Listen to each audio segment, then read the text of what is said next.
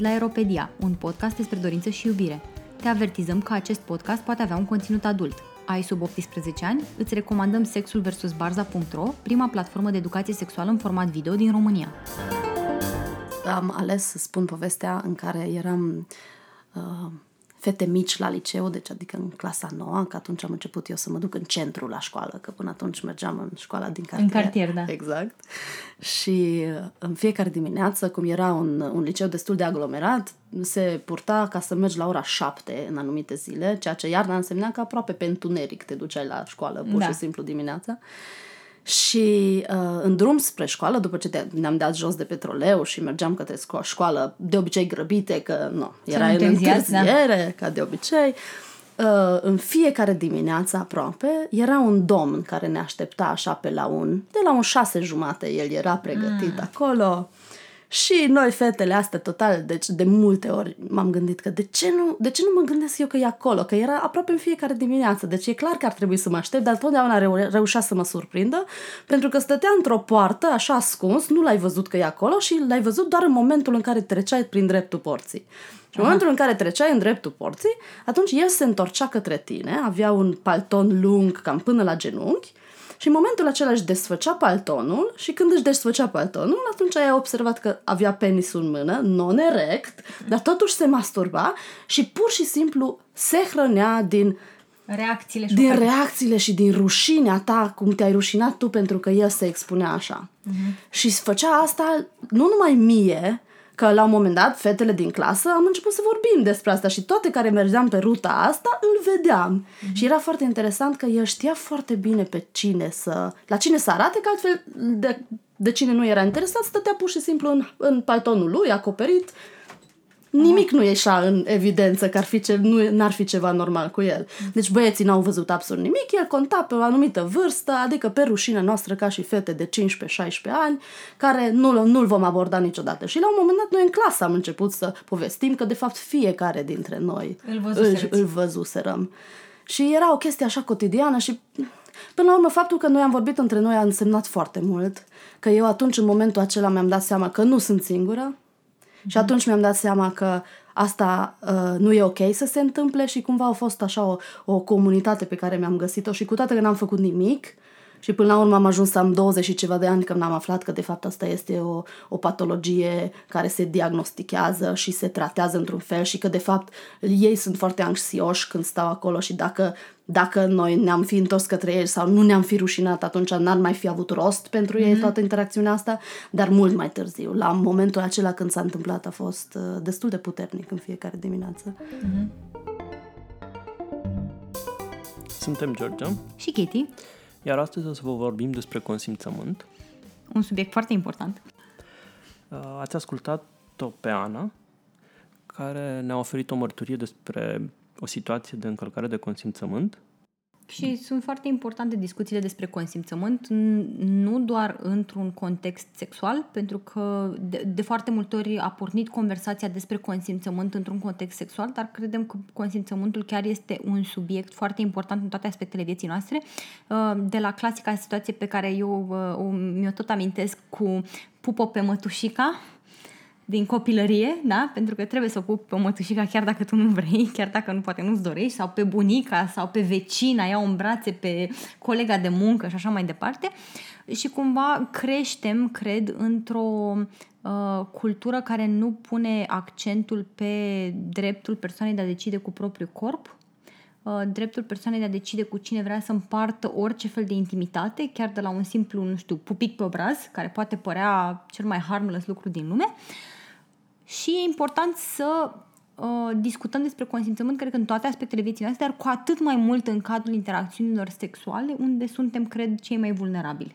Da, chiar vreau să te întreb de ce vorbim noi despre consimțământ, când uh, noi le-am promis oamenilor prin podcastul ăsta că vorbim despre atracție și iubire, mai sau, practic despre sex, că vorbim despre sex, de ce, vorbim, de ce venim cu subiecte din astea așa uh, grele și dificil de, de, de procesat și de gestionat, cum, cum e consimțământul? De ce avem nevoie de consimțământ când vorbim despre sex?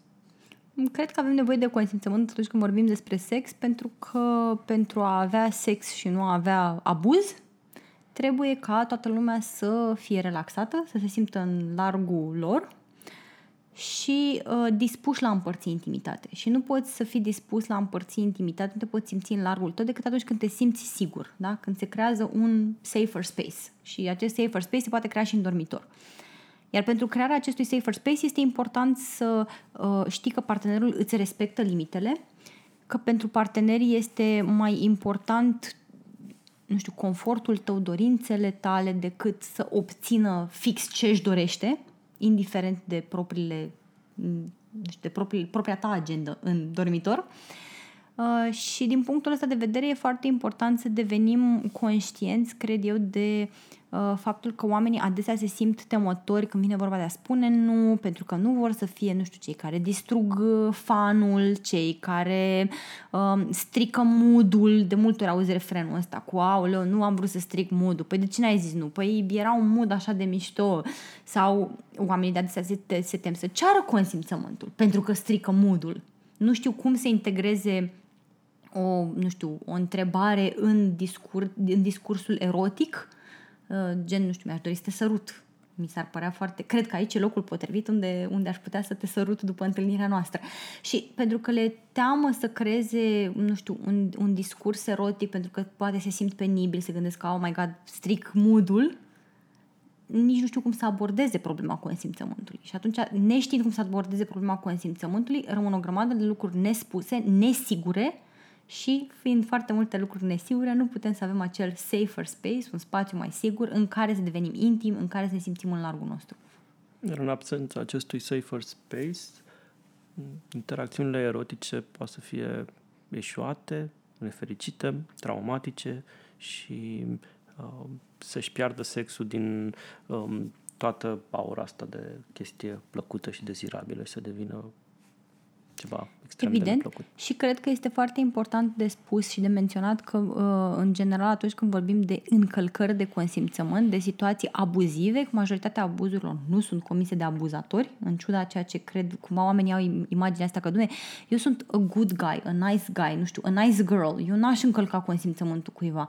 Pentru că există imaginea asta că doar un abuzator, un violator înrăit se duce și încalcă la stânga și la dreapta consimțământul, pe când nu, cele mai multe încălcări de consimțământ chiar sunt honest mistakes. Cineva greșește, citește prost un mesaj, um, încearcă să obțină ceva, dar este awkward și poate forțează nota în încercarea de a fi less awkward. Uh, vine bărbatul căruia, căruia societatea patriarhală i-a spus că el trebuie să fie bărbat adevărat, să, să nu... fie vânător da, și trebuie să... să vâneze, trebuie să se simtă femeia, nu știu, prăduită ia, pe stradă. Exact.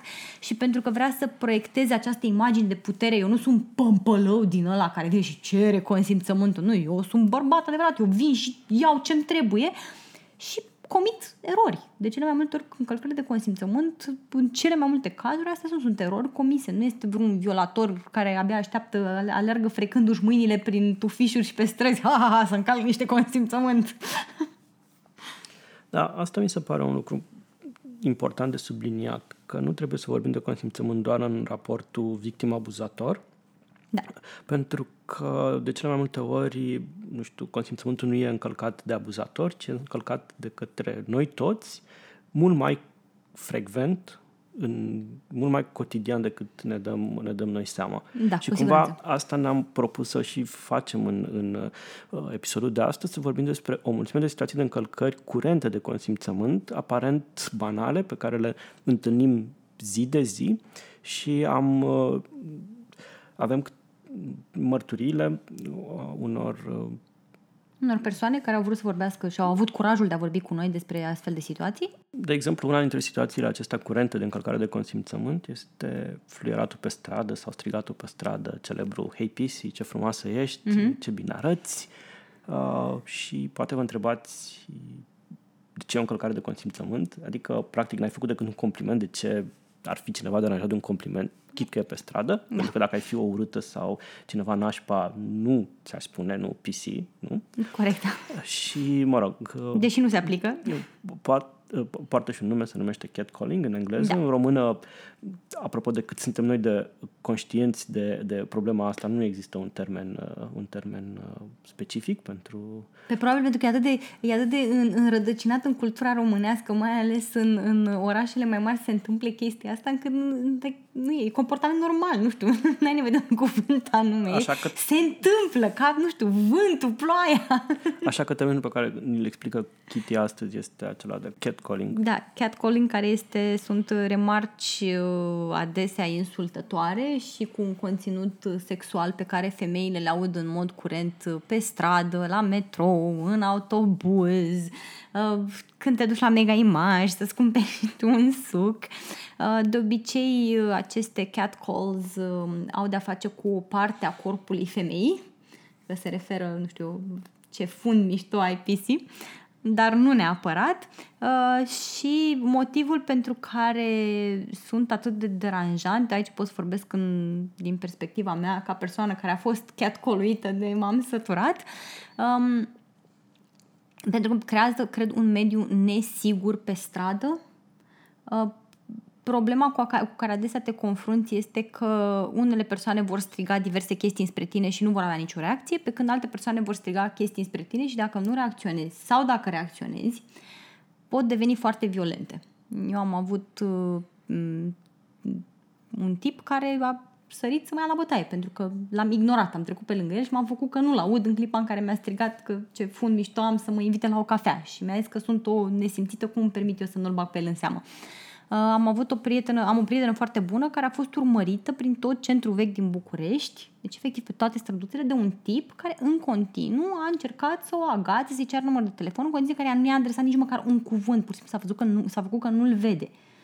Și tu ca femeie în clipa în care mergi pe stradă, n-ai de unde să știi că tipul care ți-a zis bună pisi, că e unul dintre ăia drăguț de treabă care va, nu știu, va trece mai departe și va înțelege faptul că l-a ignorat sau că va fi unul dintre ăia care va, va începe să te insulte, să te jignească. Pe lângă chestia asta mai este și penibilul situației, că, nu știu, eu, eu de exemplu am resimțit adesea că oamenii se întorc și se uită după tine, să vadă după cine a strigat ăla, poate mai se întorc doi, trei bărbați care vor și ei să uite la, nu știu, fundul, sânii, părul tău, tocurile tale înalte ca să vadă de ce a zis la chestia aia, dacă era justificată în vreun fel sau nu. Adică situația asta extraordinar de penibilă și care creează, în general, pe stradă un mediu foarte um, uncomfortable pentru femei, aș zice.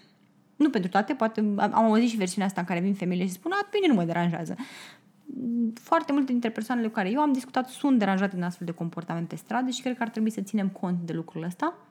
Cred că e și relevant, e relevant procentul de oameni deranjați sau nederanjați de Evident, povestea evident. asta. Ce e relevant este faptul că nu ți s-a cerut consimțământul să interacționeze cineva cu tine pentru flirt sau pentru, nu știu, o curte, poate uh, și nu, că persoana aia nu are de unde să știe care este situația ta. Poate, uite, putem să luăm de la cele mai de bază lucruri. Poate eu sunt în drum spre mega imaj, n-am apucat, sunt trezită din somn de dimineață, n-am niciun chef, sunt moartă de somn, vreau să mă doar să-mi iau un suc de la mega imaj și vine unul și strigă după mine, n-am chef de tine, lasă-mă în pace. Da. Până la cazuri mai extreme, în care, nu știu, poate eu am un soț foarte gelos care stă și mă urmărește de pe geam și vede că unul a strigat după mine și după aia mă, mă ia până la întrebări când ajung acasă, dar de ce să te-a băgat la în seama? Dar cine e ăla? Sau poate sunt, nu știu, o persoană care are o apariție, nu știu, pa- par mai degrabă m, androgină și b- de fapt sunt bărbat și nu vreau să fiu agățat. Sau poate, uite, de exemplu, eu am avut un prieten care avea păr lung și un păr absolut superb pe care a încercat unul să-l agațe pe stradă până când tipul s-a întors și avea barbă și le-a picat fața, ne-a venit să crede că dacă e femeie din spate. Sau poate sunt lesbiană. Și nu mă interesează să strige un bărbat după mine, hei pisi, pentru că nu m-ar interesa niciodată un bărbat sau poate este o persoană asexuală și nu mă interesează să fac sex cu nimeni și nu mă interesează nici sau poate sunt aromantică și nu vreau să mă căsătoresc să fac copii cu bărbatul care a strigat APC pe stradă. Adică sunt o mulțime de situații în care este extraordinar de inappropriate să... sau poate, poate, nu știu, poate sunt monogamă și am soți acasă și sunt foarte fericită și mă deranjează să fiu agățată pentru că sunt fericită în relația mea monogamă. Sau, nu știu, poate sunt un bărbat monogam și o femeie nebună strigă după mine pe stradă uh, vai, păpușel, ce fund mișto ai, aia, aia probabil că aș fi eu. Glumesc, nu? uh, Și de asemenea mă deranjează pentru că am o soție pe care o respect acasă și nu mi-aș dori să mă uit după alte femei care strigă despre fundul meu apetisant pe stradă. Ce e de menționat, cred, e nu doar, că nu doar străinii sunt cei care țin cală consimțământul, putem vorbi de consimțământ și nevoie de consimțământ inclusiv în relațiile de lungă durată, în relațiile romantice, în relațiile cu partenerii sexuali pe care îi ai. Și în relațiile de lungă durată trebuie să trebuie menționat pentru că de multe ori aud replica asta cu da, dar ce vrei acum, să stau tot, tot restul vieții să o întreb pe nevastă mea dacă pot să o pup de fiecare dată când mă trezesc dimineața. Discutăm despre consimțământ continuu și consimțământ temporar deci sunt, dacă, de exemplu, nu știu, am un one-night stand cu un tip de pe Tinder, uh, nu este rezonabil să asum că poate vrea să facem sex și a doua oară și a treia oară, că poate vrea să facem orice în pat. Trebuie să cer consimțământul pentru acțiuni pe care nu le-am mai întreprins până asta, în momentul respectiv. Asta pentru date de pe Tinder, dar pentru uh, interacțiunile cu soția mea trebuie să cer tot timpul consimțământul pentru să nu, nu. nu de asta ne-am căsătorit? Pentru unele lucruri, da, și aici avem cazul celebru, că tot se fac, sunt foarte multe discuții despre bărbatul care își dorește sex anal, da? Și îl primești odată pe an de Valentine's Day nu poate presupune că va primi sex anal toată ziua bună ziua, mai ales dacă partenera nu este foarte intu și el se străduiește să o convingă o dată pe an ca în mod romantic să-i ofere asta de Valentine's Day. Deci și în situațiile de, de relații de lungă durată știm că sunt lucruri pentru care trebuie să cerem permisiunea. Nu, dar sunt și lucruri pentru care nu mai este necesar să cerem permisiunea, pentru că avem consimțământ continuu din partea partenerului care funcționează în felul următor eu, presup, eu știu că am consimțământul partenerului, de exemplu, pentru a-l săruta oricând îmi doresc, dar asta nu înseamnă că partenerul nu poate la un moment dat să zică, dumne, nu, nu știu, nu am spălat pe dinți, n-am chef de tine azi, m-ai enervat aseară, uh, am o problemă la muncă, n-am chef să mă săruți acum. Da? La fel și cu sexul pot presupune, știu că în relațiile de lungă durată am un consimțământ continuu pentru a face sex. Pentru a iniția cel puțin. Pentru a iniția sex cu partenerul meu, dar asta înseamnă că partenerul meu oricând poate să-mi retragă acest consimțământ temporar și să refuze și să refuze o interacțiune sexuală pentru că, nu știu, nu e in the mood sau whatever. Și începem seria mărturiilor, invitațiilor noștri, cu o situație chiar de acest tip de încălcare de consimțământ într-o relație de lungă durată. Da. O ascultăm pe Lulu. Da, unul mai grav, să începem cu asta, um, de acum vreo 10 ani într-o relație monogamă, uh, m-am trezit într-o dimineață cu perisul în vagin, eu dormind. Era, Fup! ok, I woke up. um, nu mi-a picat bine, nu... Nu fusese bănesc o chestie negociată, n-a zis nu, vreodată, poți nu, mă trezești cu sex. Da, nu a fost o chestie de, bă, mi-aș dori la un moment dat, out of the blue, să mă trezești cu chestia asta. Nu. Mm, și, again, nu mă trezisem cu poftă, cu dorință, dar poate și dacă m-aș fi trezit cu așa, tot n-ar fi fost neapărat ok. Um, apropo de consent implicit, implicit, Că oamenii, care nu e. Da, că oamenii în relații de lungă durată presupun că, că pot, ai voie să faci că pot face absolut orice. Da. Și că dacă au mai făcut odată chestia asta cu tine în alte condiții treabă poate să sau facă nu știu cum, poate să facă oricând în orice condiții. Yes, exact. Și alt exemplu, mă rog, e același gen de interacțiune, dar în două cadre diferite și e clar, din punctul meu de vedere, o chestie culturală, deci încărcare de consimțământ, să zicem așa, neintenționată. Uh-huh. De, nu știu, eram în afară, în Paris și am mai văzut chestia asta. Lumea de obicei se pupă când se cunoaște, se întâlnește, la la la. Și am cunoscut niște oameni americani care din start, salut, salut, nu dat mâna, nu nimic, pupat pe braț. I have no issue being touched, nu... Doar că, pe moment, am simțit un fel de... Stai un pic, că nici n-am nici auzit bine cum te cheamă. Da. Dar din nou, îmi dau seama foarte simplu că era strict o chestie culturală. Dar asta nu îndreptățește din punctul meu de vedere Și nu te-a făcut să te simți mai confortabil știind că intenția lor n-a fost negativă atâta timp cât ai simțit că ți s-au încălcat limitele. limitele. Da, așa și tot că și chestie culturală, doar că într-un puțin alt mediu, uh, workplace related, uh, la un moment dat, un mare boss din compania în care lucrez, uh, tot așa străin, de câte ori vine sau venea în vizită, era regulă cum intra pe ușă, la toate birourile, pupat de trei ori pe obraz cu toată lumea. Prima dată când s-a întâmplat chestia asta și a venit în vizită, eu eram de vreo săptămână în firmă, deci super proaspătă. Se pupă cu toată lumea până ajunge la mine și în momentul în care a ajuns la mine, dă să se întindă să mă pupe pe obraz și am întins mâna și am zis, hai, pleased to meet you. Mi-a dat mâna că n-avea de ales. Mm. Expresia feței a fost una de uh, ok, I guess we're doing that. Uh, dar uh, trebuie să recunosc că sunt mândră de mine că till this day, patru ani mai târziu, uh, sunt, cred că, singura din firmă care nu mă pupa cu el. Care nu primește pupici de rigoare? Da. Și nici nu-i da. da. Dar înțeleg că n-a fost foarte mulțumit de aranjament. Mi-a fost mai mult surprins. Mm. Pentru că nu întâlnise opoziție până atunci? Nu întâlnise opoziție și cred că era și un fel de am întrezărit așa în privirea lui, dar s-ar putea să fi fost uh, judecata mea personală, mm-hmm. dar asta mi s-a părut că a fost un fel de how dare you. Da. Că eu sunt marele Să nu boss. te conformezi regulilor.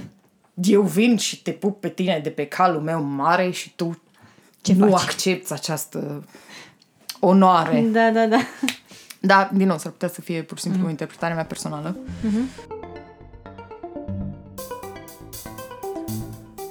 Un alt aspect de încălcare de consimțământ este și acesta curent, care ni se întâmplă, nu știu, între prieteni, între colegi, între cunoștințe noi pe care abia, abia le-am făcut la, nu știu, bar sau, sau Da. pe stradă, în care cineva ține cu tot din sus să te pupe sau să te atingă, să te... pentru că nu așa se obișnuiește, oamenii sunt apropiați și de ce să nu... Bine, mai, mai e un caz pe care eu îl- tot timpul îl aduc în atenția bărbaților care nu-și dau seama că mai există și bărbatul libidinos care profită de îmbrățișarea inocentă să-și pună mâna exact în locul ăla de pe spatele tău care nu e nici pe fund, știi cum, cum e aia, cu, nu era nici îmbrăcată, nici dezbrăcată, nici călare, nici pe jos. E, își pune mâna nu pe fund, dar totuși pe fund, dar exact în locul ăla Ah, și potrivit în mai- care dacă te duci și spui, dom'le, te rog, eu nu m-am apucat de fund, nici, hai, dom'le, ce ești nebună, nu te-am apucat, te-am ținut tu, te-am și, luat și în mai, și mai brațe. îngrozitor e, e sărutul ăla ca din greșeală așa undeva pe colțul A, da, buzelor, da, da, știi? da. E- Bine, am mai întâlnit și bărbatul libidinos care uh, întâi are, își umezește bine buzele, ca atunci când își spune o ștampilă în asta așa cu salivă pe tot obrazul să, și îl păstrează cu 3 secunde mai mult decât ar fi cazul, știi? Bine, Mua. din, dincolo, dincolo de aceste exemple extreme, practic, orice atingere neconsensuală nu Poate e să fie regulă, neplăcută. e Da, poate să fie neregulă. foarte Poate să fie neplăcută, uh, cu cele mai bune intenții și cele mai, cea mai castă apropiere pe care o am de cineva. Și cu toate astea poate să fie nedorită. Da. Și un alt mit, sau nu e neapărat un mit, dar oricum o altă prejudecată e cumva că încălcările de consimțământ vin doar dinspre bărbați, și- bărbați asupra femeilor. Da, Dar- pe, pe, pentru că există acest mit că bărbatul tot timpul este uh, readily available, iar ar trebui să fie tot timpul dispus la absolut orice, mai ales dacă este de natură sexuală, da? pentru că așa e bărbatul, el e tot timpul de mitul ăla că bărbatul se gândește toată la 4 secunde la sex, da? și nu se cuvine ca bărbat să nu vrei tot timpul o interacțiune, măcar cu aluzie sexuală inclusă, dar cu siguranță consimțământul bărbaților poate fi încălcat de către uh, orice fel de persoană și de către femei și se întâmplă lucrurile astea. Și mai mult, uh, încălcarea de consimțământ poate să uh, transforme o experiență pe care poate persoana respectivă și-a dorit-o, dar pentru că nu și-a dat consimțământul să, o- să o transforme în ceva neplăcut. Nu, încălcările de consimțământ nu sunt numai chestiile alea pe care le fac oamenii nașpa, pe care noi nu dorim. Da, da, Încălcări de poate, poate să ne pot veni încalce și din- consimțământul cineva care, uite, de Care ne exemplu... place și că- pe care îl dorim. p- Da, nu știu, m-a pupat, de exemplu, mie mi s-a întâmplat să fiu pupată, să, fiu, să, să încerce cineva să inițieze un sărut în clipa în care nu eram spălată pe dinți și a fost un moment foarte awkward și cringy și neplăcut pentru că mă gândeam, "Ah, îmi pute gura, poate, nu vreau să fiu pupată acum, dacă mă întreba înainte, măcar mâncam și o gumă, adică... Da, și îl ascultăm pe Tibi cu uh, povestea lui. A, Da, eram într-o seară cu um, la finalul unei serii petrecute cu o prietenă um, cu care nu am uh, o relație romantică sexuală și la final, după ce ne îmbrățiș- în timp ce ne îmbrățișam, um, am uh, simțit mâinile ei pe fund um, și chiar le-a, mi-a uh, presat fundul, mi-a uh, I feel grabbed și uh, mi s-a părut ciudat că nu se mai întâmplase chestia asta până atunci între noi și um, în timp ce eram încântat că uh, a, a avut inițiativă, mi-ar fi plăcut și mi-a plăcut ce s-a întâmplat, mi-ar fi plăcut să mă întrebe dacă sunt de acord cu asta, că m-am simțit așa, luat pe nepregătită. Chestia asta te-a făcut să te gândești după aceea la interacțiuni pe care le ai tu cu alte persoane, dacă de fiecare dată ai fost conștient să întrebi sau nu, sau te, te, când, când ești de partea cealaltă, cumva, agresiunii, te face să te chestionezi în acțiunile tale ulterior sau pe care le-ai avut? A, păi, ideea este că, de regulă, na, fiind bărbat și um, sau identificându-mă ca bărbat um, și um, existând o serie întreagă de abuzuri din uh, partea majorității bărbaților, um, în general evit să am inițiativă și uh, aștept să existe inițiativă din partea persoanei uh, uh, de sex opus în cazul ăsta. Um, și deci um,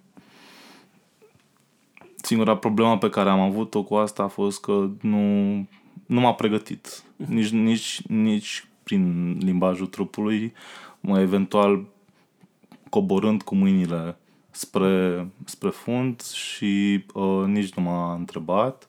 Um, dar uh, ce am făcut eu ca urmare a acestei încălcări a spațiului meu personal, să zic așa, a, a constituentului meu, a fost ca și eu să îi pun una pe fund, dacă ea am pus una pe fund. și practic am vrut să vadă cum e reciprocă. Deci ai plătit cu aceeași monedă. Cam așa ceva. da, da, și am menționat că e în, în stil prietenesc și am zis, bine, mai și ei apucat, mai e și prins, mai e și așa. Bine, dacă tu consideri că e prietenesc, atunci uh, prietenesc, uh, îți răspund cu prietenie.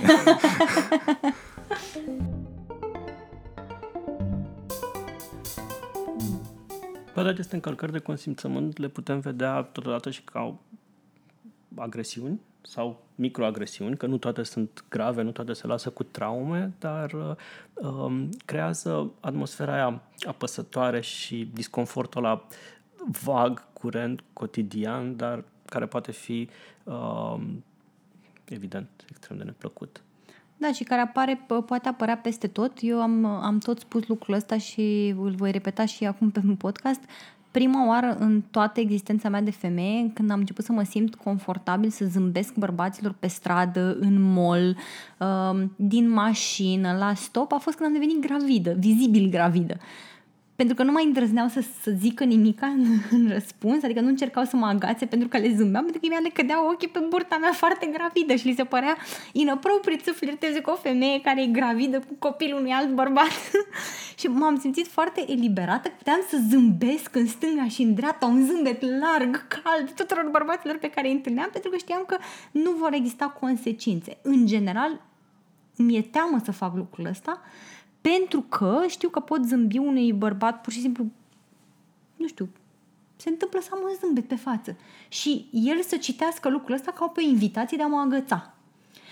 Și în vreme ce o întâmplare de genul ăsta punctuală poate nu te face să te simți uh, uncomfortable, nu știu, te-a încercat să te agați, ok, și tu, tu refuzi și treci mai departe în clipa în care se întâmplă constant, uh, de la priviri, aluzii, faptul că cineva se uite insistent înspre tine, că zâmbește, începe să se apropie de tine, um, că în metrou e un bărbat care încearcă să facă doi pași înspre tine. Mi s-a, mi s-a întâmplat inclusiv chestia asta penibilă, să ne ținem de aceeași bară, să tot încerce să-și mute mâna mai aproape de-a mea și să facem un puzzle din ăsta în care eu tot încerc să mut mâna cât mai departe de a individului și până la urmă să mă mut din zona aia autobuzului pentru că mă simțeam inconfortabil uh, să simt că tot timpul sunt ca într-un uh, joc de dodgeball, din păcate la noi nu există, de la care aruncă cu mingea spre tine și tot încerci să te păzești de mingea care, care vine spre tine. La noi nu știu cum e, rație și vânător sau da, ceva de genul ăsta. Așa. Și da, deci ca asta este senzația care se creează în spațiu public. Ca, mai, mai ales fiind femeie, Că tot timpul ești într-un joc de ăsta de rațe și vânători în care trebuie să te ferești de un hey PC, de un zâmbet, de băiatul de la Mega Image care încearcă să facă conversație despre, nu știu, plasa ta sexy, chestii de genul ăsta. Da, și avem uh, mărturia Irinei, care povestește un astfel de episod. E ceva ce mi-a rămas în minte și uh, n-am găsit până acum ocazia să povestesc, așa că m-am gândit că ăsta e spațiul. Asta este momentul ideal Da. și locul ideal.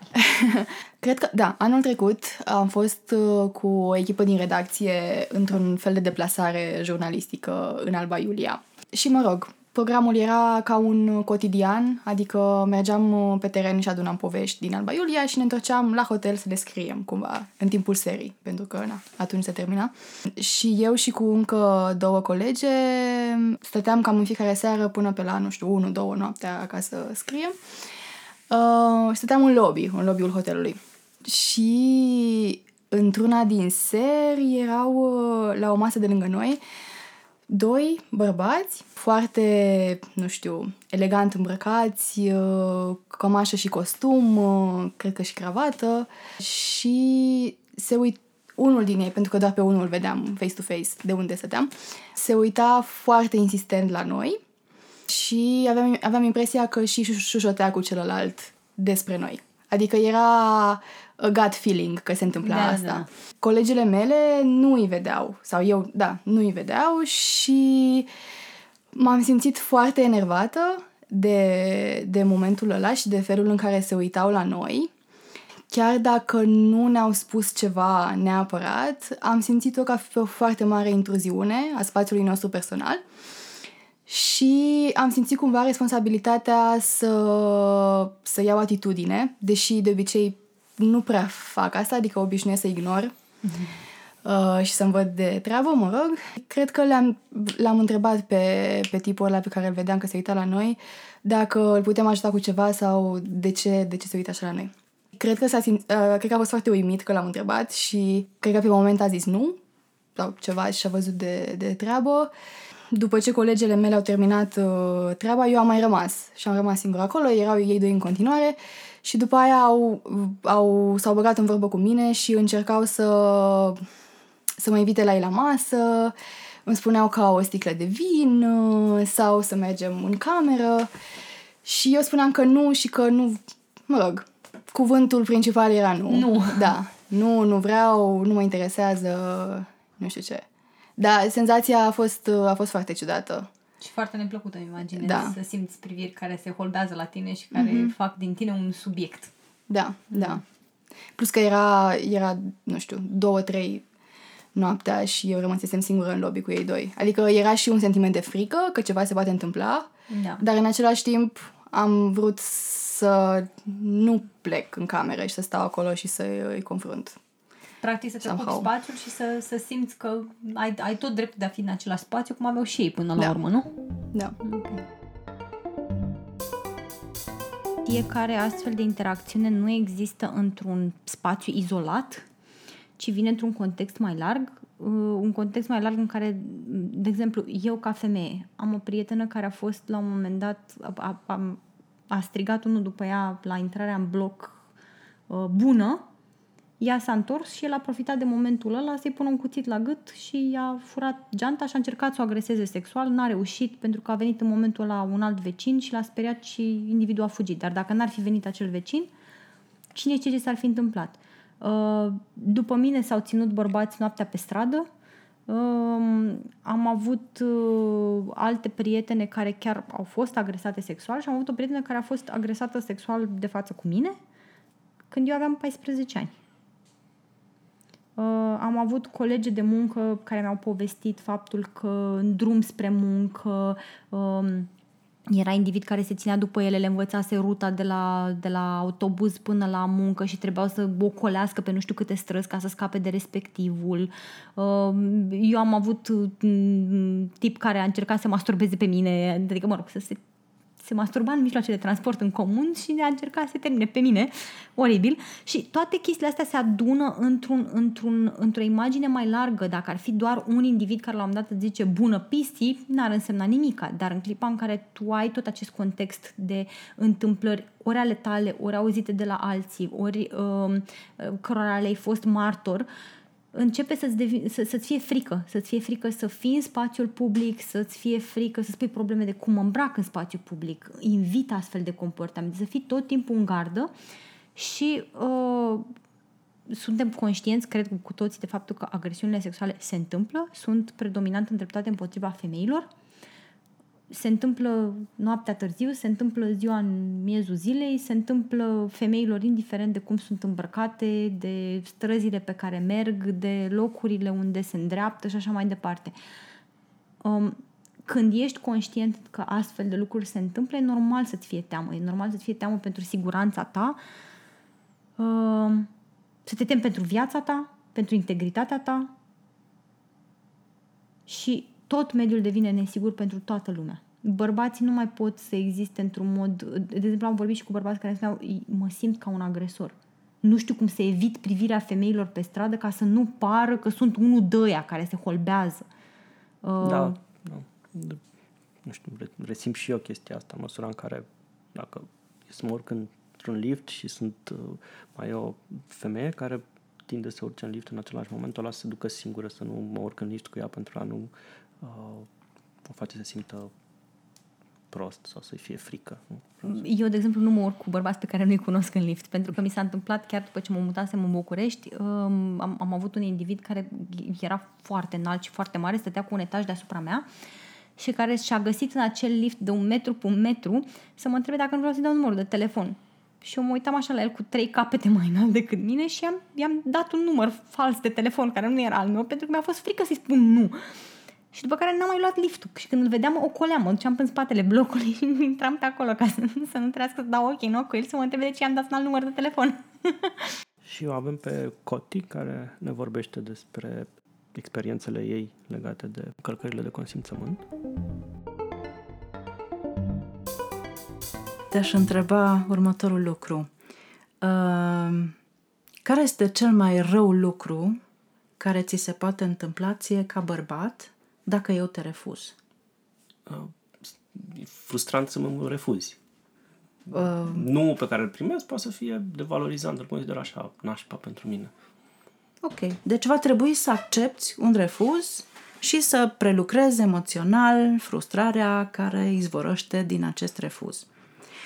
Ei, ce pot să-ți spun eu ție este că atunci când eu sunt abordată pe stradă de către un necunoscut, uh, înainte să-i răspund orice sau înainte să mă decid dacă îi voi răspunde sau nu, uh, gândul care trece prin mintea mea de fiecare dată este care este cel mai rău lucru care mi se poate întâmpla dacă stau de vorbă cu acest necunoscut. Și răspunsul este fie să fiu omorâtă, fie să fiu violată.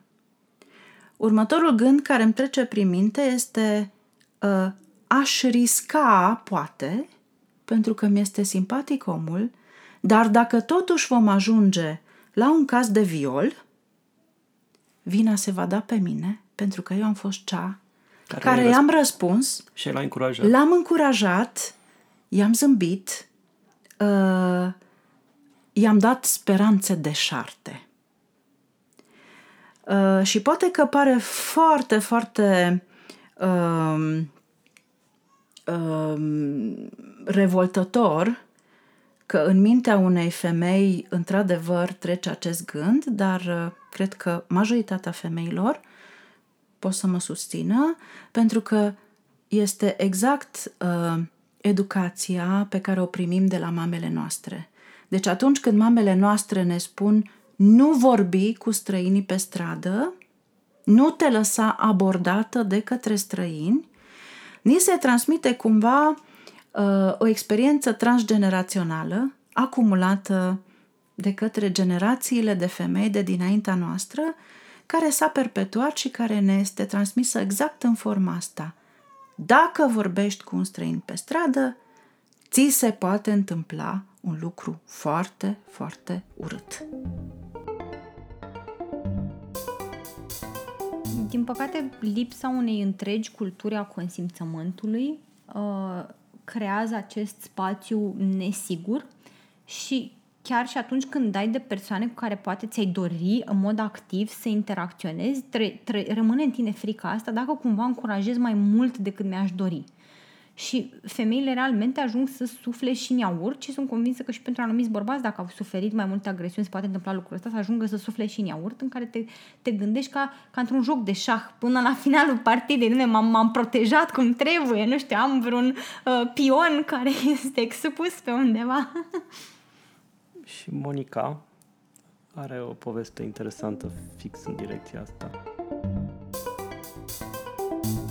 M-am gândit să dau un, uh, un exemplu, uh, dar să-l uh, contextualizez un pic uh, și aș vrea să spun că m-am confruntat de foarte multe ori cu dificultatea de a interacționa cu, cu bărbați și de multe ori uh, alegeam să nu interacționez tocmai pentru că uh, se presupunea că un oarecare gest, că este o, un ieșit la cafea, că este o atingere, că este un sărut, poate să ducă la altceva. Și astea au fost nenumărate ocazii. Și vreau să dau un exemplu um, din Brazilia.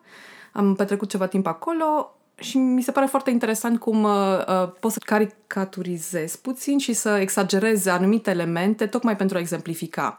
Eram pe plajă uh, pe Copa, Copacabana, în Rio de Janeiro, la un concert. La un moment dat am văzut un individ solid, uh, mascul, tradițional, feroce.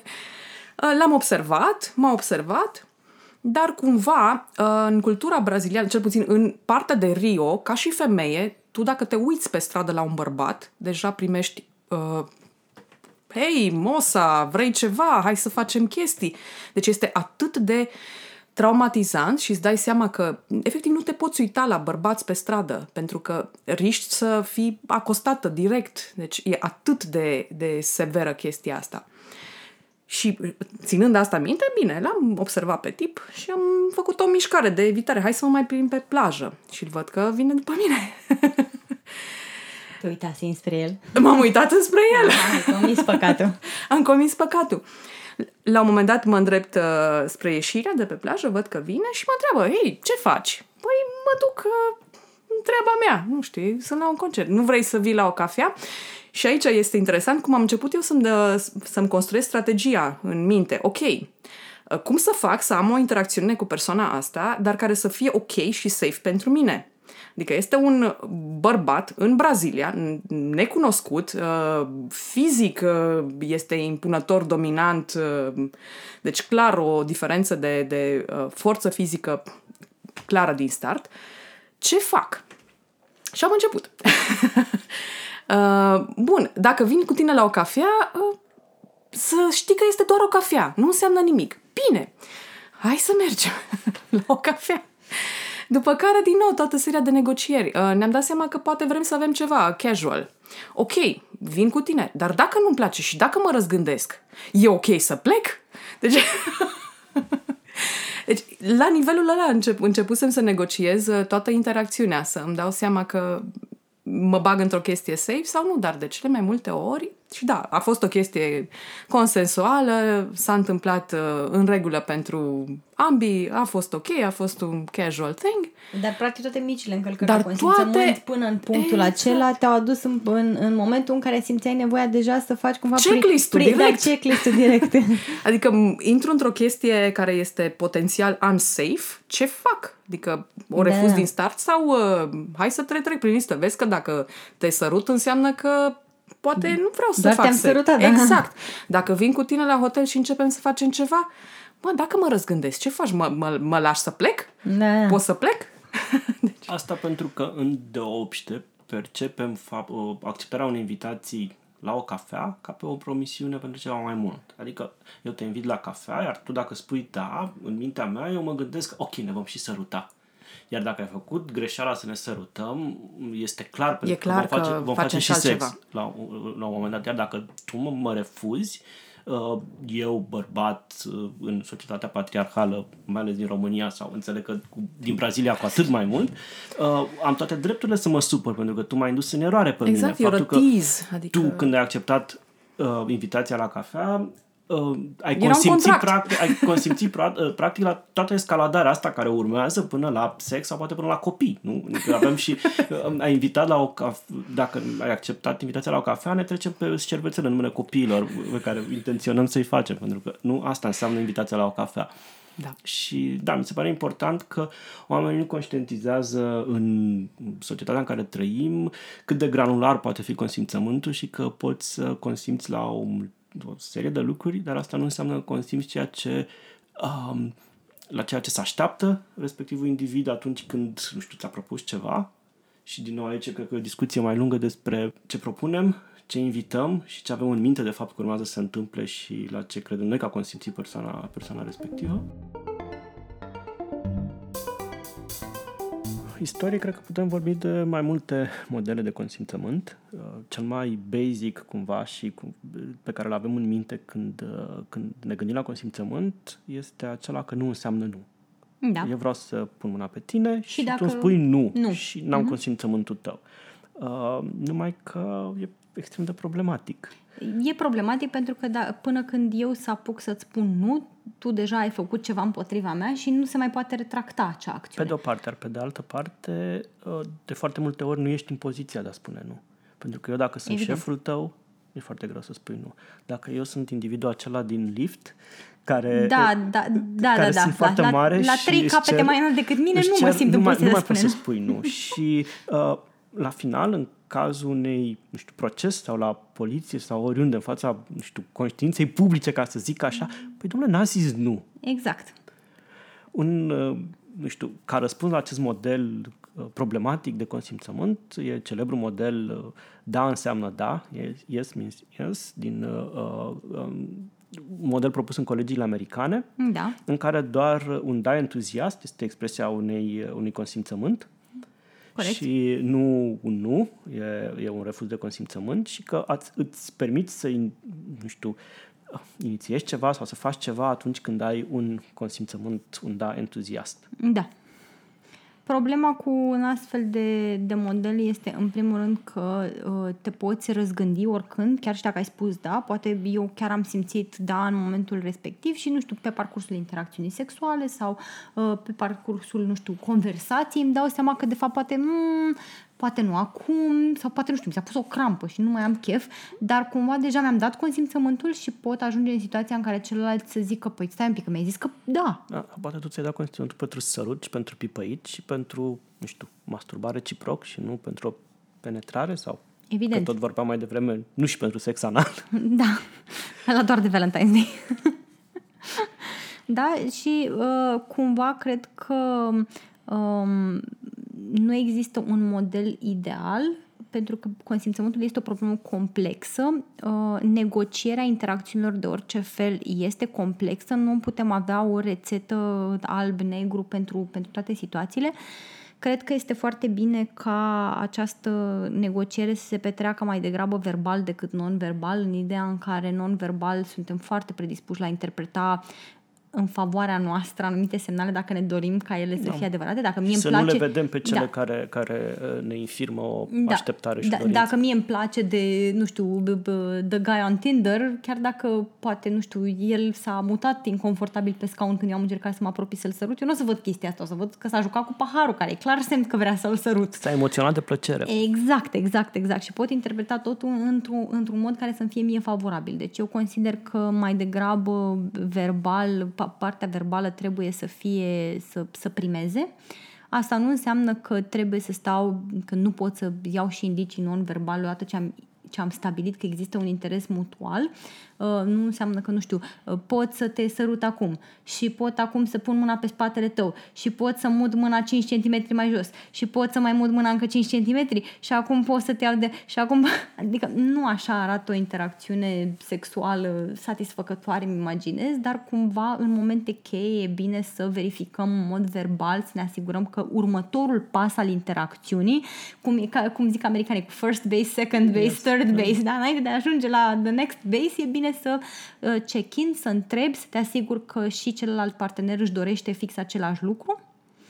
Și de asemenea um, responsabilitatea, chestia asta de responsabilitate, a, cred că... A, a, asta mi se pare mie foarte important. Să muți responsabilitatea de la, de la cel care ar trebui să spună nu uh-huh. și, și în tot procesul ăsta continuu care, pe care, care e consimțământul, care îmbină elementele verbale și non-verbale, să muți de la cel care ar trebui să spună nu, să ne asigurăm prin toate mijloacele că lucrurile sunt confortabile pentru cel sau cei cu care interacționăm. Și asta ne fiind, ne fiind o, nu știu, o rețetă din asta uh, heteronormativă în care bărbatul este cel care trebuie să urmărească uh, interacțiunea sau să, să o caute, da. da?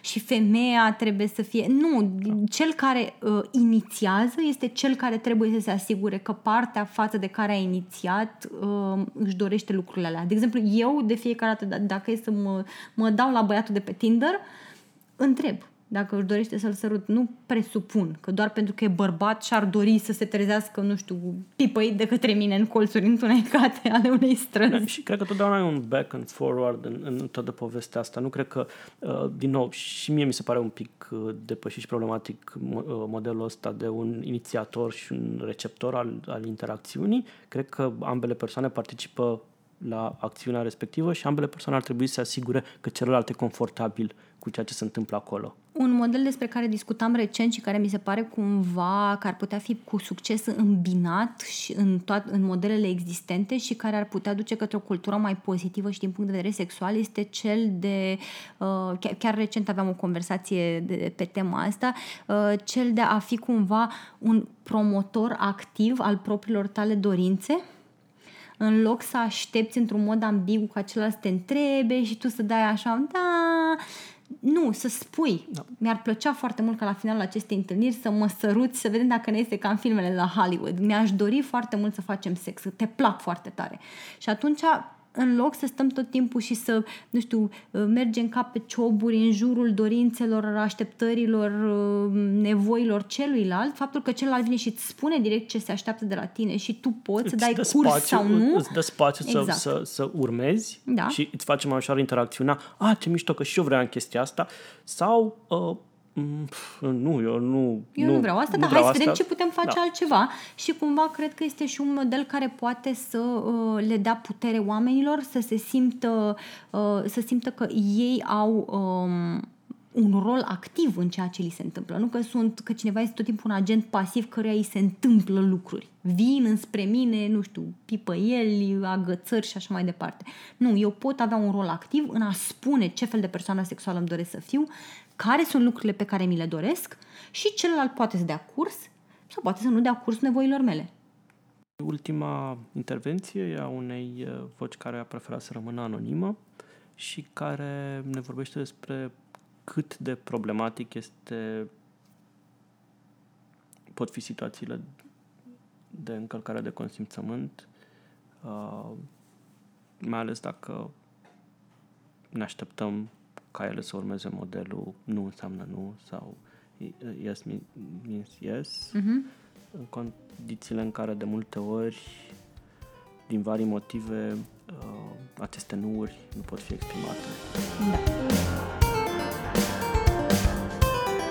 Uh, eu vreau să vă vorbesc un pic de experiența mea personală, uh, cumva de la începuturile vieții mele sexuale romantice, când, um, neavând modele de, um, nu știu, cum să negociezi consimțământul, cum să te asiguri că intri într-o interacțiune într-un mod în care ambele persoane și le doresc, cum să cecuiești chestia mm-hmm. asta ongoing și nici neavând um, un model foarte bun de a spune nu ca femeie. Mi se pare că nu e deloc modelată chestia asta și mai degrabă simt că și eu am fost cumva învățată că trebuie să le fac pe plac oamenilor, să fiu amabilă, să fiu politicoasă. Um, Astea sunt chestii de care mi-am dat seama mult mai târziu în viață, deci după ce s-au, s-au, s-au petrecut întâmplarea. Um, mi-am dat seama, retrospectiv, că am, m-am angajat într-o grămadă de interacțiuni care nici nu am conștientizat că nu neapărat mi le doream în momentul respectiv. Nu cred că aș fi fost în stare să spun nu în anumite momente la tot felul de interacțiuni din vari motive, că nu-mi doream să pierd relația respectivă sau că am internalizat o presiune a ceea ce trebuie să fac într-o interacțiune sexuală în care, nu știu, pur și simplu așa mi-a fost cumva modelat, nu știu, asta înseamnă sex, ăștia sunt pașii și nu poți să te, nu poți să ieși cumva din modelul ăsta sau uh, dacă ți s-a făcut ceva, trebuie să returnezi chestia asta. Deci am trăit așa cu... Am crescut cu ideea că modelul e fair play. Dacă ți se face, trebuie să și faci. Și atunci cumva nu era acceptabil în, în capul meu să nu mă, să nu mă mulez pe modelul ăsta. Și cred că cumva neavând modelele astea mai sănătoase de interacțiune, am ajuns în, în situații pe care nu mi le doream neapărat și n-am știut să ies din ele. N-am, nu m-am simțit în stare să zic nu, nu m-am simțit în stare să opresc interacțiunea, așa că cumva reacția instinctivă era să rămân, dar să nu mai, să nu mai am niciun fel de... Reacție. De reacție, mm-hmm. da. Ceea ce după aia am aflat că e o reacție destul de comună pentru multe persoane care ajung în situații pe care le percep ca fiind periculoase sau potențial traumatice, se numește the freeze response. Da, da.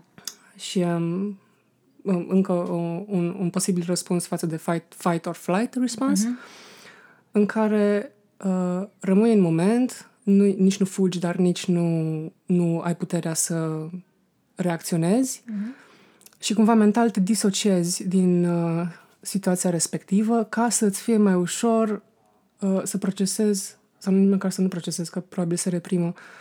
Să treci să, peste Da, moment, să treci peste momentul ăsta periculos, you zone out, nu mai ești acolo și așa diluiești cu, cu situația. Uh-huh.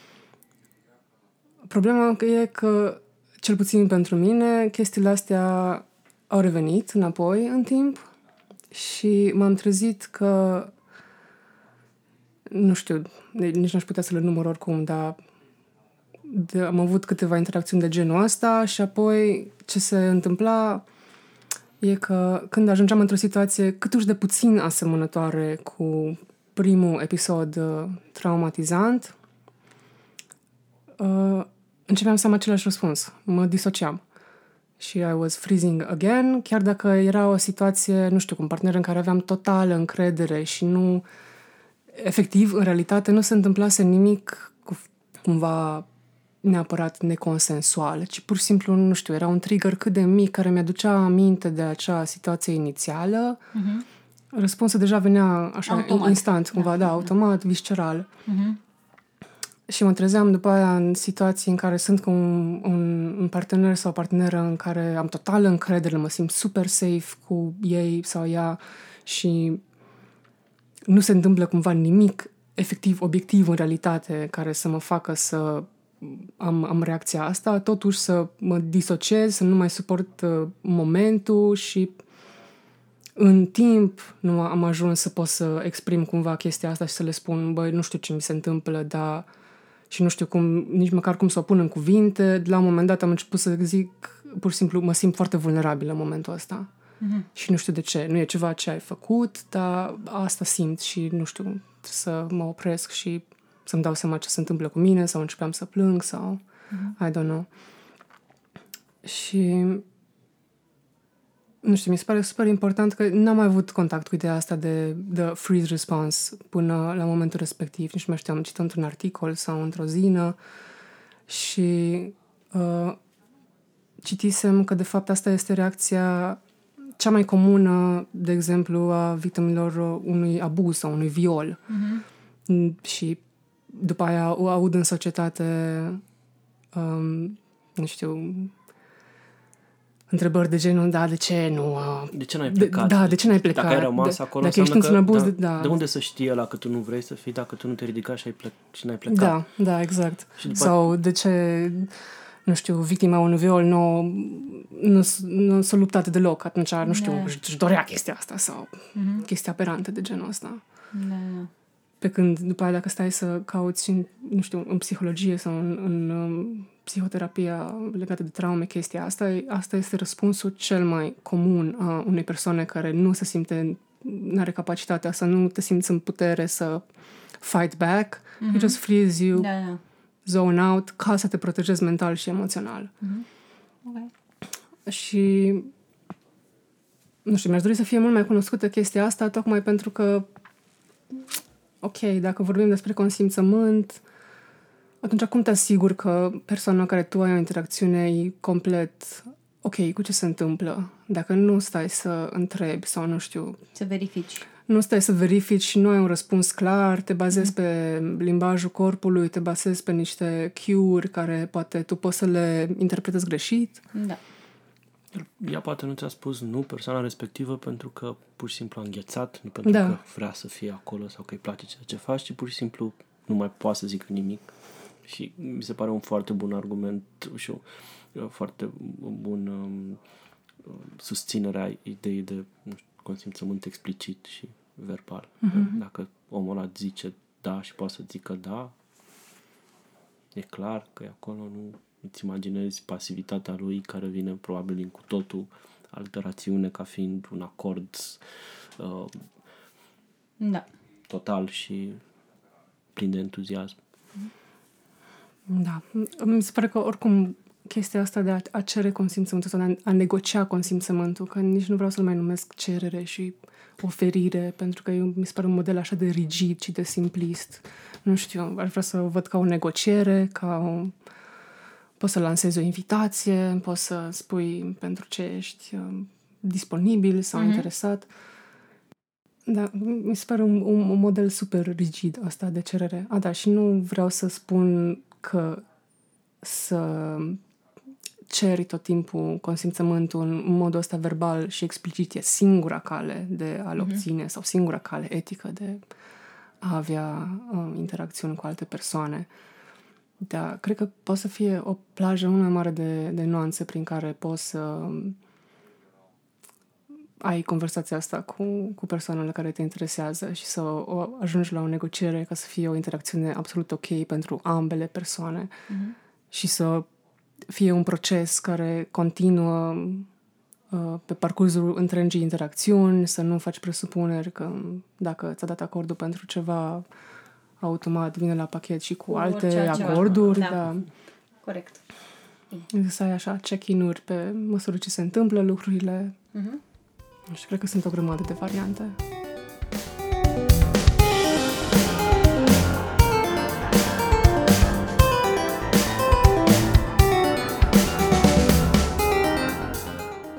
Ați fost alături de noi, George și Kitty, la Aeropedia.